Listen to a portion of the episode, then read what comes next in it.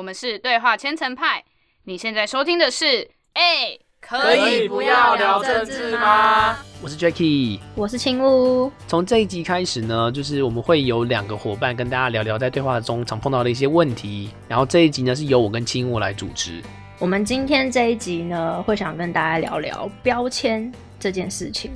大家一定都会在生活当中，就是不经意的，或又是说不定你刻意的，我不知道，那是给别人或甚至给自己贴了很多的标签。那这些标签有时候就会很容易让大家有点先入为主的去避开某些话题，又甚至是说对这个人有点先入为主的观念，不知道该怎么样去开启沟通，又或者不知道该怎么跟这个人说话。那我们今天呢，就会围绕在标签这个议题，去跟大家分享我们生活中遇到的一些经验，或是我们各自的想法。嗯，那 Jacky，你平常日常生活中有没有就是自己不喜欢标签，或者身边的人有特别不喜欢某个标签过吗？介意的标签大概台北人这个标签吧。哎，我也是台北人哦。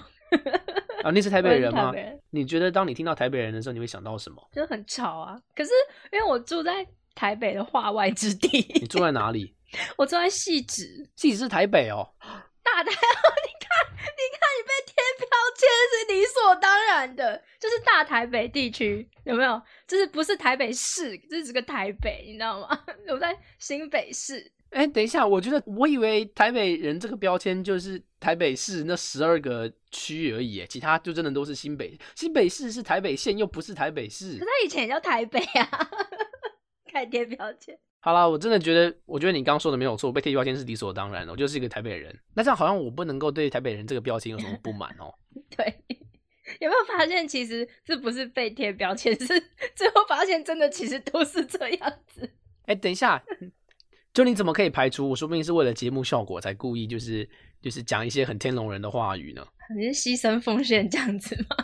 对啊，我就是把自己放在地上给人家踩的。哇，好感动！就其实我没有这么天龙人。我现在帮你贴一个牺牲奉献的暖男标签，这样子。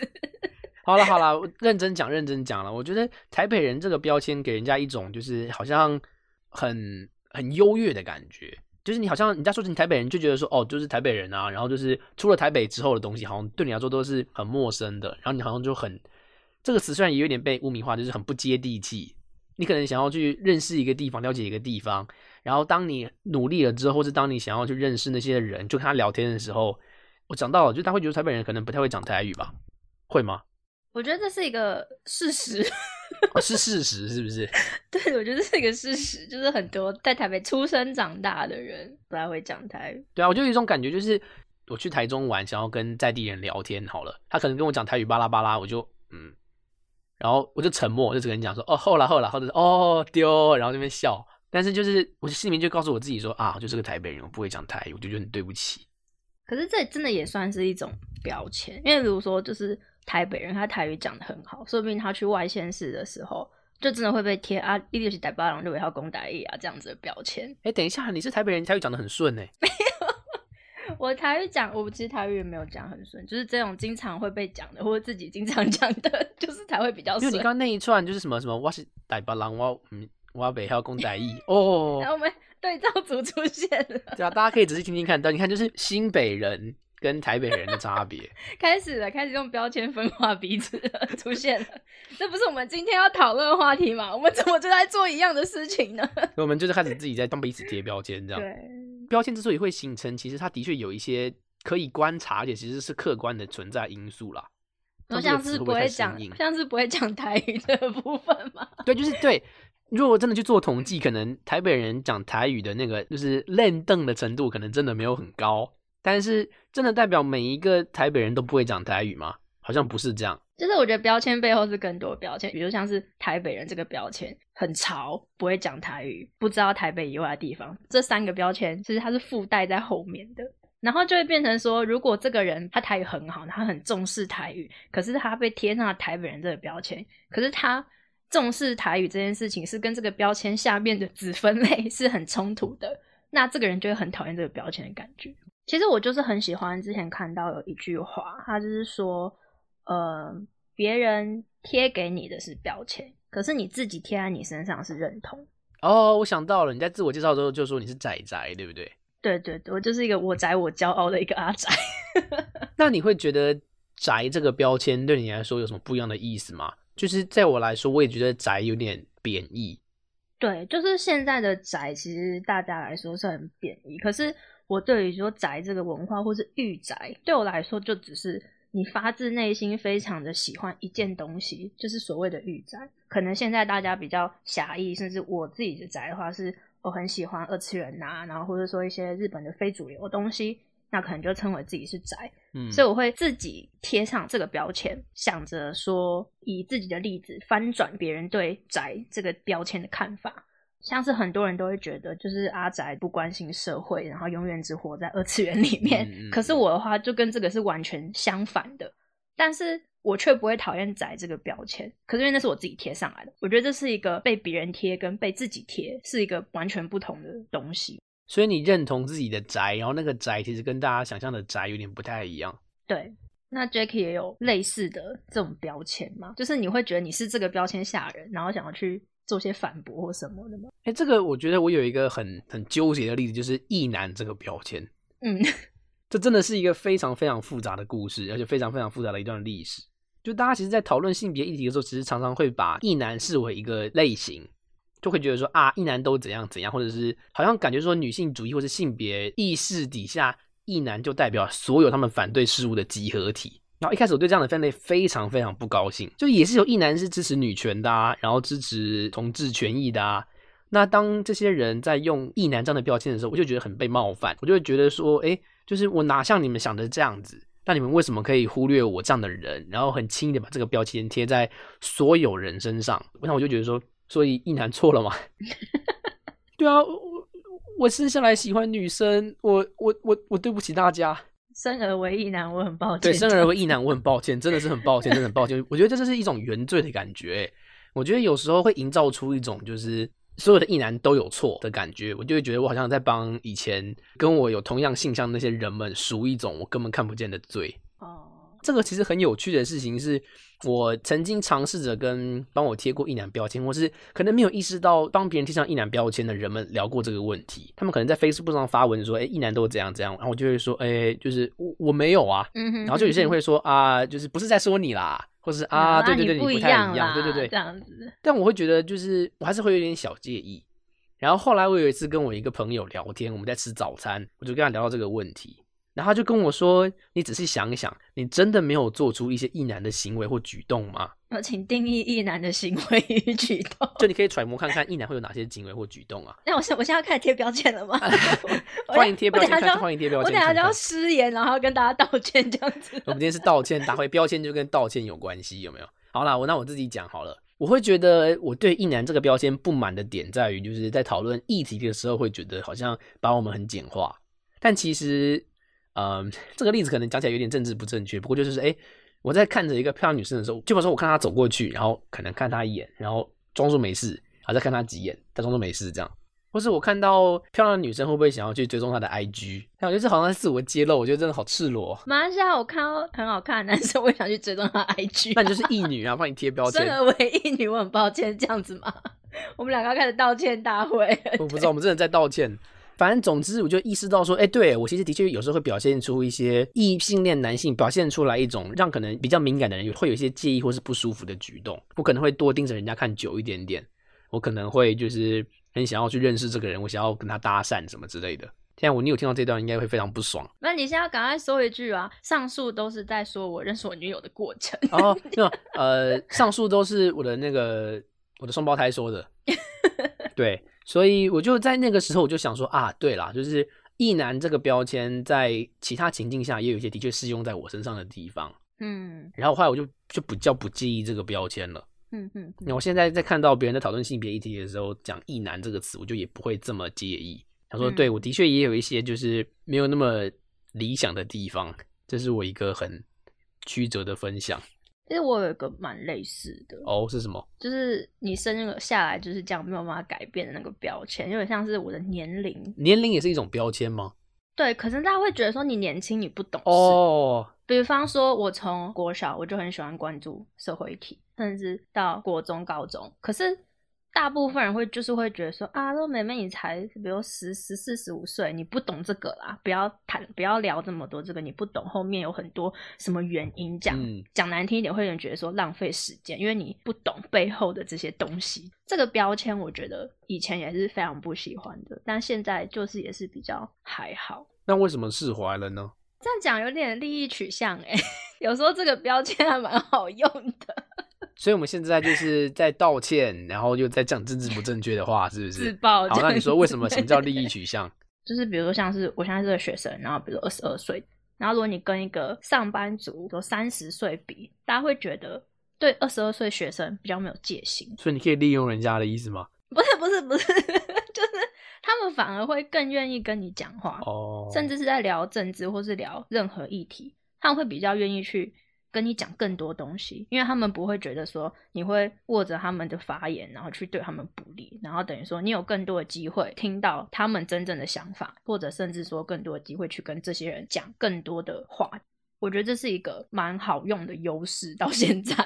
就是变成说年纪比较小，会让人家就比较愿意跟你坦诚，就是了。对，就是好的方面是大家会比较对你没戒心，愿意跟你讲更多话。但是坏的方面，大家就是很单纯的觉得你不懂事，会有点像是一体两面。开始出现一些很有趣的标签翻转的现象，哎，我觉得异男可能还好，但我觉得年龄这个标签很有趣，就是我们被贴上广义年轻人的标签，被贴上啊不懂事啦，啊就是社会历练不够啦什么之类的。但其实同时也有一群人被我们贴上了相对的标签，就是他们其实是长辈。我们会觉得长辈就是这个开放听众自己想嘛，长辈会有一些什么样的标签？为什么会有所谓的长辈图这个名词？对，啊，然后长辈有一些既定他们的想事情的习惯、做事情的习惯等等的，他们的政治立场，这些其实都是另外一群人也同样面临到的问题。所以其实大家可能光是长辈这两个字，其实就已经是某种程度上在贴标签了。对对对，我觉得真的是这样，就是在分享我们自己被贴的标签的同时，其实这些标签有时候可能转个弯，或是走到另外一个极端去，其实就变成另外一种我们会帮别人贴上的标签。那这样你有想到什么？可能就像是长辈贴长辈这个标签的例子一样，你就是无意间好像帮别人贴了一个标签，这样子吗？这个我觉得就真的是开始比较政治、比较时事一点点了。对我想到的是，比方说，我可能在跟家人聊政治的时候啊，就是我会被贴上小绿这样的标签，他们就会觉得说，哎，就是我支持某些法案，或是我投给某些特定的候选人，他们就会说，哎，你是不是小绿啊？那我就超级介意这件事情的，我就想说，就是为什么这样就是小绿？这个我也有非常深刻的感觉。应该上大学之后，我非常讨厌人家去贴蓝绿的标签，就是我觉得政治不是只有蓝绿，所以我就很讨厌大家去标签化政治这件事情。我也不是特别就是讨厌说哦，他觉得我是民进党还是怎样，我觉得这个政治光谱的事情先摆一边，只是我非常讨厌就是大家去一直把政治去一翻两瞪眼的标签化。就是我们会有一些想法，我们可能认同的是某些理念或是某些价值，但是我们很习惯的生活中，这些价值就属于某一个颜色，就属于某一个阵营。但其实这好像同时也抹灭了我们具备独立思考跟批判的能力或空间。当他帮你贴上小绿这个标签之后，他就会觉得说啊，你就是支持某个颜色、支持某个政党的啦，所以你就变成你有一些特定的特质或是想象。那其实你这个人的某些特质或复杂性，其实就被忽略掉了。他就觉得说啊，你就是支持那个美牛啦，你就支持莱猪啦，这样。对对，这就是像我有一个跟我政治立场不太相同的朋友，可是我们都会聊政治，蛮难得的，就是他很愿意跟我聊。跟他算是一个蛮理想的聊政治的对话模式，就是我们没有打算要说服彼此，可是会聊这样美牛美猪啊，然后或是前阵子的那种议题，然后他就会说，那我怎么想？就是他希望我可以讲出一个可以让他有觉得有道理，让他不反对这件事情的一个理由出来，因为他觉得我的政治倾向可能就是挺绿、嗯挺民进党，可是不是所有的议题我都支持啊，我就会说。可是其实我对这件事情没有那么在意，或其实我也没有那么赞同啊。我要怎么 给你一个说法？会发生这样子的事情？但其实这也代表说，就是那个标签在这样的时候就失效啦。对，可是我会发现一贴上去就很难撕下来。就算你事后有一些不太一样的想法的时候，但是那个标签可能会成为像是一个认识人的第一步吧，不管是我们或是其他人来说。这真的很难免啦。就是你今天看到一个人，你就帮他贴上一些简单的标签嘛，比如说他是男生还是女生，看我们在贴标签的时候，还不会考虑到其他性向的可能性，就是生理男或生理女，高矮胖瘦，那他穿着怎么样，我们就会认为到说，哎，他可能就具备某些特质，他是我想要亲近或是我不想要亲近的人。这些标签在第一时间筛选，就有点像某种那个我们人的那个什么求生本能吧。你会想要接近那些跟你比较像的人，就远离那些对你来说有危险或者对你来说造成不舒服的人。但这些标签就是像你说的，就是要怎么撕下来呢？你有过就是贴了一个人标签，然后你发现啊，好像其实不是这样子的那种瞬间吗？贴了一个人标签，然后发现。这是自己贴的标签，是错的，这样子。哦，这真的很难想。我是有想到一个，那你先说。就是，呃，算是我的教授，因为我是读政治专业的。我那时候就想说，哇，读政治专业的教授们一定就是都还蛮关心自己国家社会这样子。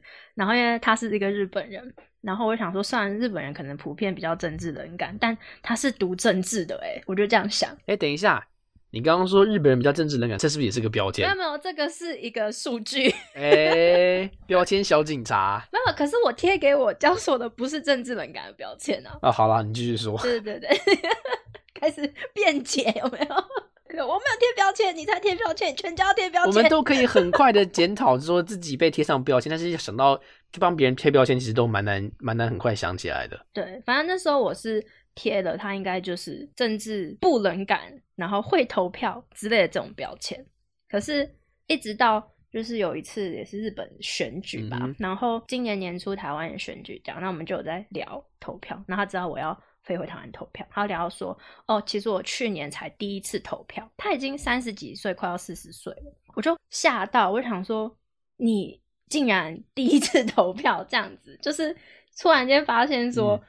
我一开始就是有先入为主的觉得说，你学政治的，你就应该会去投票，你会关心那个当下，我才发现说，好像不是这么一回事。就是那个标签，也不能说被我撕掉，可能就是说那个标签好像就是就是大家会有时候很先入为主，就给了对方一个标签，但其实实际上你根本没有跟他聊过，只是你觉得应该是这样子。不过这个我例子我觉得蛮有趣的点是，就是其实会关心政治这个对我来说，其实好像是个好的标签。对对。可是或许有些人就会觉得这不好哦。对了，也是啦。所以这样其实讲起来说，好像标签的好或坏，其实也是很看个人。嗯，就是当然一个层次是你刚刚谈到说，哎，就是我认同这个标签，或是我认同这样的一个特质，所以我自己贴上这个标签，然后或是我不介意别人这样认为我。但也有一些人就是不喜欢这样的事情，像你刚刚说私校的例子。对。那我讲一个好了，我不太确定这个例子好不好。就是我前一阵子当兵的时候，认识了一个同袍。他高中的时候在上海读书，大学跟研究所都在英国。我不知道为什么开始聊天，就是我们一群人在那边聊一些时事吧。我跟另外一个男生是比较就是台派的，上下引号，上下引号，对标签就是立场可能比较台派一点点。然后他就是比较就是华派。我们是不是要解释一下到底这个词是什么意思啊？台派跟华派的差异，请讲。对啊，那我要怎么解释台派跟华派？好难解，我们要怎么不起争议的解释这两个字？对，不要起争议啦。好，我知道了，就是台派就是认为这个国家的名字叫台湾。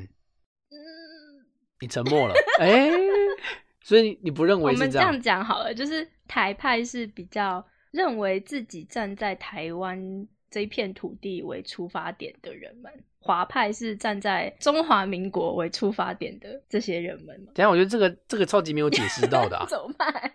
就是我们让他过，用你的不行不行不行，这样子听众就觉得我们贴了一些奇怪的标签，然后没有解释。好啦，我就是。无 力无力，开始贴标，台派就是绿的啦，华派就是蓝的啦，这样开始乱贴，这样 啊，就是你现在就开始落实，就是你说标签后面还有很多小标签，这样。对对对对。好啦，就是我觉得不熟悉这些标签的人，真的可以这么简单的这么想，就是台派可能就比较偏绿，华派可能就会偏蓝一点点。但是这个标签真的比这个我们现在解释的这个层次还要复杂很多啦。大家如果有兴趣，可以去听其他的介绍。对我们今天要主要在那个标签与对话。对对对，我们要我们要讲的不是解释这些标签啦。对，反正总之回到那个故事，我差点忘记我要讲什么。那个可能立场比较支持中华民国的那个同袍，他就会对我们的一些立场，他会想挑战一些我觉得很理所当然的观念，像转型正义这件事情吧，他就会觉得说啊，就转这么久啦，都已经过去这么久，为什么还要追溯这些事情呢？或者他就会觉得说，我认为的国家就是这个样子啊。像你护照上不是就写中华民国吗？那你怎么会认为就是你的国家名字叫台湾呢？我觉得这是一个蛮根本上的差异吧。这其实是他的立场跟我的立场啦。然后我们在讨论某些话题的时候，我虽然会觉得说，嗯，我应该要多听他想一些什么，但其实私底下我跟另外一个立场跟我们比较近的男生聊天的时候，我们就会说啊，就是你知道他就是华派嘛，啊，他就是在海外待过的嘛，啊，他就是就是立场跟我们不一样，我们就会觉得好像虽然很想要跟他聊，多理解他的想法，但其实同时又会觉得说，就是啊，就是那个样子啊，这是不是一个不好的对话范例啊？千层派伙伴亲自为您演示不。好的范例，大家不要学哦。你刚刚说的那一句就是，他就待过海外吗，这是不是也是一个标签？哎，对耶，就是而且我就是一个待在日本的海外的人，所以我刚刚听到就是，哎，这个标签有点熟悉哦。解释多一点点好了。有另外一个同袍他在讲，哦，那时候刚好碰到华航证明的事情，他就说，哎，我们国家就叫中华民国啊，干嘛要改名字呢？然后他好巧不巧的，也是一个在美国读书的年轻人，就立场比较跟我比较接近的男生，就会觉得说啊，他们就都是在海外留学的华人，上下引号。哎，不过这个我觉得要解释一下，就是我们那时候我跟那个男生聊天的共识是这样子，就是你在异乡嘛，所以其实可能没有很多跟你认识、跟你熟悉的朋友，就是有点孤单，或是那个认同会变得有点稀薄。我觉得可能在欧美国家尤其如此吧，这是又是一个标签？留学的时候，你就会日本人、韩国人、中国人、香港人、澳门人、台湾人。语种比较接近，比较可以聊得来，生活经验可能类似的地方比较多一点点，然后你觉得就是啊，那我们大家就都是华人。糟糕，我觉得我被批斗了。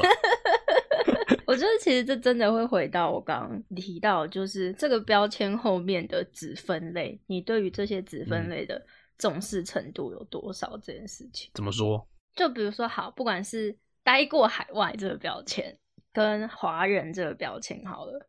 我其实蛮讨厌华人这个标签的。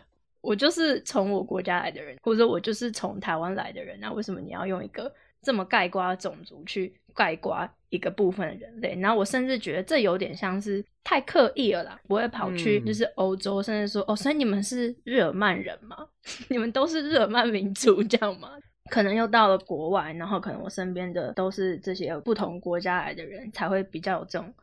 为什么就是华人这个标签会存在于东亚甚至东南亚这个社会里面？我就是不是很喜欢这个标签。我觉得这其实回到我们刚刚讲，就是标签之所以存在，真的具备某些特定或是某些客观存在的事实。比方说，华人这个标签，我觉得很理所当然，就是从中华文化这个概念发展出去的吧。就是中华文化会在历史的过程中不断的影响到其他周边的国家，让大家好像都具备一种，哎，大家都知道孔子、孟子，大家都可能听华语歌。你尽管可能不认识那个文化，或者不懂那个语言，你就会想要去亲近它。嗯，我听到你的嗯里面有一些不同意的语气，不是不，是因为我刚刚很想，是有很。你不会讲日本人是华人，对对，这这也是吼。可是为什么大家会把这些东西框在一起？来，这个是给大家的每日脑力激荡，这样讲下去会有点太扯太远了。没有，我觉得完全没有人想要做这个脑力激荡，大家都觉得就是你们在讲什么。刚刚其实那段对话里面，其实就展现出一种完全没有意识到这样的标签，其实同时也让某些人觉得不舒服。像你，嗯，当然我们是因为我们认识，所以我们不会觉得就是他对我有什么敌意或什么的，我们不会觉得他是故意的。但是在其他情境下，如果你帮别人贴上一些你觉得很理所当然的形容，甚至不是标签，就是形容好了，对方可能会觉得很不舒服啊。然后你就保持着，就是哎，就我都怎么跟具备这样特质的人相处，然后反而会让他觉得更不自在。嗯，像比方说，如果有一个人就是帮我贴上一个华人的标签，然后用就我他对待华人的方式。我们讲，比如说一个外国人帮我贴了一个华人的标签，用对待所谓华人的方式对待我的话，这一定就会造成很多大家不管是沟通还是交流上面的一些误解或是一些冲突。就是华人这个标签可能真的有点太大。回到我们刚刚讲那个可能蓝或绿那个标签好了，当我们在对话过程中认定对方是什么样立场，帮对方贴上这样的标签之后，其实对话就很难进行下去了。我其实。有过一个很类似的经验，大学刚入学没多久的时候就认识一个学姐，台湾人的学姐，她也是关注社会议题，然后会关注政治议题的学姐。然后有一天大家去吃饭的时候，她就我们好像就讲到那时候是几年前在任命大法官的这个新闻，是什么时候的事情啊？应该是一一六年、一七年的事情。哦，OK。然后对，那时候蔡英文好像刚上任，然后要重新任命大法官这样子。然后我就说哦有啊，然后就是谁谁谁，然后可能有好像几个人的那个立场是怎样，嗯然后那学姐就一脸震惊的看着我，她说：“呵，我以为你不会关注这件事情、欸，我以为你不是个就是宅嘛。”我我那然后我当下我就呃我会关注哦，谢谢你哦。她就有一种很钦佩的眼神看着我，我想说，所以那时候我就有点注意到，就说，所以其实如果那天我们没有讲到，没有人提到这个新闻，是不是他就永远不会跟我提起政治的话题，因为他觉得我不会关注，那这个话题就这样断了。所以尽管你就是认为自己是一个就是很骄傲，就是我宅我骄傲的人，但是当这个标签在别人的认为中还是具备某些联想的时候，就还是会让你觉得有点不舒服，或是让你有点意外。对，然后我又才会开始渐渐的意识到，说我好像在跟某个我已经贴了特定标签的人的时候，我们都会避开特定的议题，因为这就会造成标签跟政治对话上面被这个东西绑住。就真的是这样子啦。像我觉得大家可能比较有经验，或是比较可以有共鸣的是跟家人对话的时候，就是因为大家其实都很熟，大家其实聊过一两次，其实都知道彼此的立场是什么。那在这样的对话的过程中，其实对方会因为知道你是什么立场，然后同时你也知道对方是什么立场，你们其实很很难进行政治对话的原因，就是因为你们会觉得说啊，他这么想是很正常的啦，或是啊，他就是这样想啊啊，我是要跟他讲什么？聊政治的时候，然后爸妈可能被你认为是可能比较蓝的，你帮他们贴上这样的既有标签之后，他们说出某些话，尽管他们可能并没有那个意思，或是可能没有这样子做连接，然后你已经先他们很多步，就是就觉得说啊，他这样讲就是因为他是这样想的啊，或者因为他这样想，所以他这样讲啊，你就会觉得说啊，其实这个没有什么可以沟通的可能性了，因为他就是一整套的东西在那里了。就全部同捆包，对，就是同捆包的概念啊，就是啊什么。就是国民党就是怎样怎样怎样啊，然后民进党就是怎样怎样怎样啊，这些标签不管是什么跟学校有关、跟地方有关、跟性别有关，或是跟就是华人什么这些有关，其实到最后我觉得很根本的问题就是我们很不高兴的事情是我们本来这个人其实可能很复杂的，我们可能有很多很多个面相，但是我们就因为这个标签贴上去了，然后我们就被简化了，就很不甘心吧？很平面，就是我才没有这么简单嘞，对不对？对。我觉得让我就是联想到另外一个层面是，我觉得很多人包含就是比如说像我们刚刚讲在聊政治的时候，很多人会有不敢开启话题这个疑虑。我觉得有没有可能就是很大一部分也是害怕自己被贴上，比如说政治狂热或是蓝绿的这种标签在上面。对，大家不敢开口对话，可能真的有很多原因啦，嗯因为就是可能怕就是就被据点啦。或是怕就是对方会生气，因为大家其实真的还没有很习惯说，哎、我可以聊政治，然后不用吵架的。那你觉得该怎么办嘞？我想起一个没有产出的、没有发布的 千层派的 工具包入室。那你现在在夜配是不是？没有哦，那没有产出啊，怎么夜配？没有啊，可能就是你在告诉人家说，哎、你多敲碗，然后就会产出给你看哦，这样。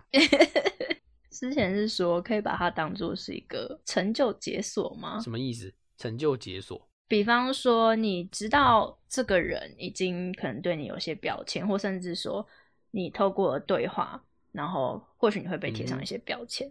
可是你可以之后再透过跟这个人聊天，去理解说他给你贴上什么标签，然后去知道说这背后他为什么会给你贴上这个标签的原因。就像是 你在玩游戏，然后解锁一个成就，比如说我得到什么一四五零的标签 这样子，这听起来是一个很烂的成就。这听起来真的超烂的啊！我就想到就是，比方说我在玩游戏，我在玩 RPG 游戏好了，然后我就获得一个成就，就是我死了一千次，或是什么，就是一次花掉一千万，这怎么会是一个好的成就呢？可是你可以就是解这个成就之后，你可以让他可以把它点进去，然后看，比如说你为什么死的，帮助你之后的攻略嘛，有没有？等下你真的觉得你这句话有说服到别人吗？你觉得这句话是有利的吗？这是有后面的，比方说你知道他给你贴了一四五零，你再透过去跟这个人聊天的过程，去理解到说背后是什么原因让他替你这个人做上了特定的标签，然后去分享这后面的原因、主题跟故事，甚至是反思自己说，在怎样的一个架构与框架下，你会给别人贴上这个标签。我觉得这同时就可以理解到说彼此之间的价值观，或是认同，或者说对这个标签的定义的不同之处，然后进而可以去化解更多你们在对话之中啊，又或是在讨论政治时的冲突。我觉得这个是一个蛮有意义的一个层面的事情。所以就是等于说，今天如果我被别人贴上一个标签，或是我帮别人贴上一个标签，然后如果他愿意跟我聊聊，或者我愿意跟他聊聊，为什么他帮我贴上这个标签，那其实就可能可以开启其他对话的可能性。那这不是就跟我们刚刚在聊华人标签是一样的意思吗？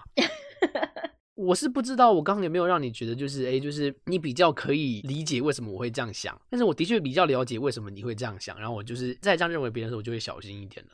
哎、我们终于有一个好的例子出现了。我们刚刚一直举我们人生中的错误范例，我们今天即刻产出了一个正面范例来。对对对 对，我们就是告诉大家说，哎，就是好的对话是可以这样做的。标签没有那么可怕，我们可以去解成就。但其实我觉得这真的很重要的事情是，有没有那样的空间跟时间去做这样子的对话练习？哎，还有包含有没有足够的就是那个信用基础在那边。对啊，如果你今天跟一个没有那么熟的人，很快贴上标签，他可能就不想跟你讲话了。我们刚刚能够这样讲话，其实也是因为我们彼此认识，然后本来觉得是岔题的一段话，结果到最后居然是可以回头过对，来。是一个好的，是一个好例子。天哪，天哪，我觉得好感动哦。我觉得今天可能谈了蛮多的啦。我们今天一开始从各自身上被贴了一些标签来开始思考，说，哎，就是为什么这些东西让我们觉得不舒服，然后希望到最后也可以就是反思自己被贴上标签不舒服的同时，也去看看自己有没有在无意中帮别人贴上了一些别人可能会觉得不舒服的标签，就像我刚刚那样。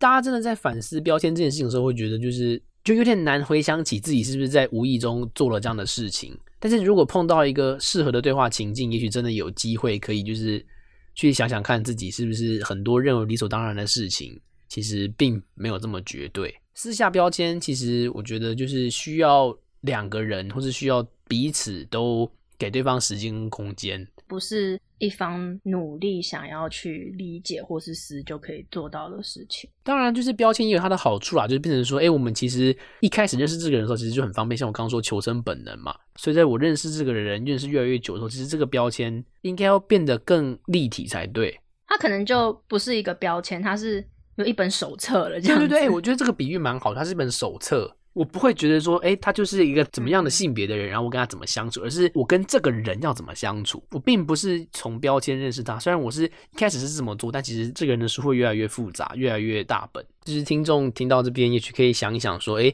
自己有没有一些就是不喜欢的标签，或者是在对话过程中有没有被贴上什么样的标签，或者是其实你更进一步可以去想，你自己有没有无意识中帮别人贴上了什么标签。多跟身边的人理解彼此的标签，然后看能不能够早日让彼此的标签都成为对方的手册。天啊，这个结尾好浪漫哦，让标签成为一本手 册。对，希望每个人对彼此心中的书都可以越来越厚，不只是很平面的标签。对，所以如果大家就是听完这一集，就是想到一些什么标签的例子啊，或者是有什么样的想法，都可以告诉我们。我们就我们有 Facebook 粉丝专业对话千层派，然后我们也有 IG Chat for Taiwan，然后你也可以去那个 Apple Podcast 上，就是给我们五颗星，然后给我们评论，或者你可以在其他平台上面，像 First Story 啊，然后在 Sound On，然后在 Spotify 上面都听得到我们的节目。那我们今天好，哎哎，我就我想到一件事情，我觉得我要补充这件事情超重要的。我前阵子在看一本书，他就是索尔阿林斯基，他是一个美国的那个组织运动的学者，他写了一本书叫《叛道》，就是他在讲语词这件事情啊，在讲说政治这个词，或是某些像权力这样的词，其实有时候哎就也是可以不要聊政治吗？好啊，那今天就这样了，那我们今天就到这里喽。好了，大家拜拜。好，大家拜拜。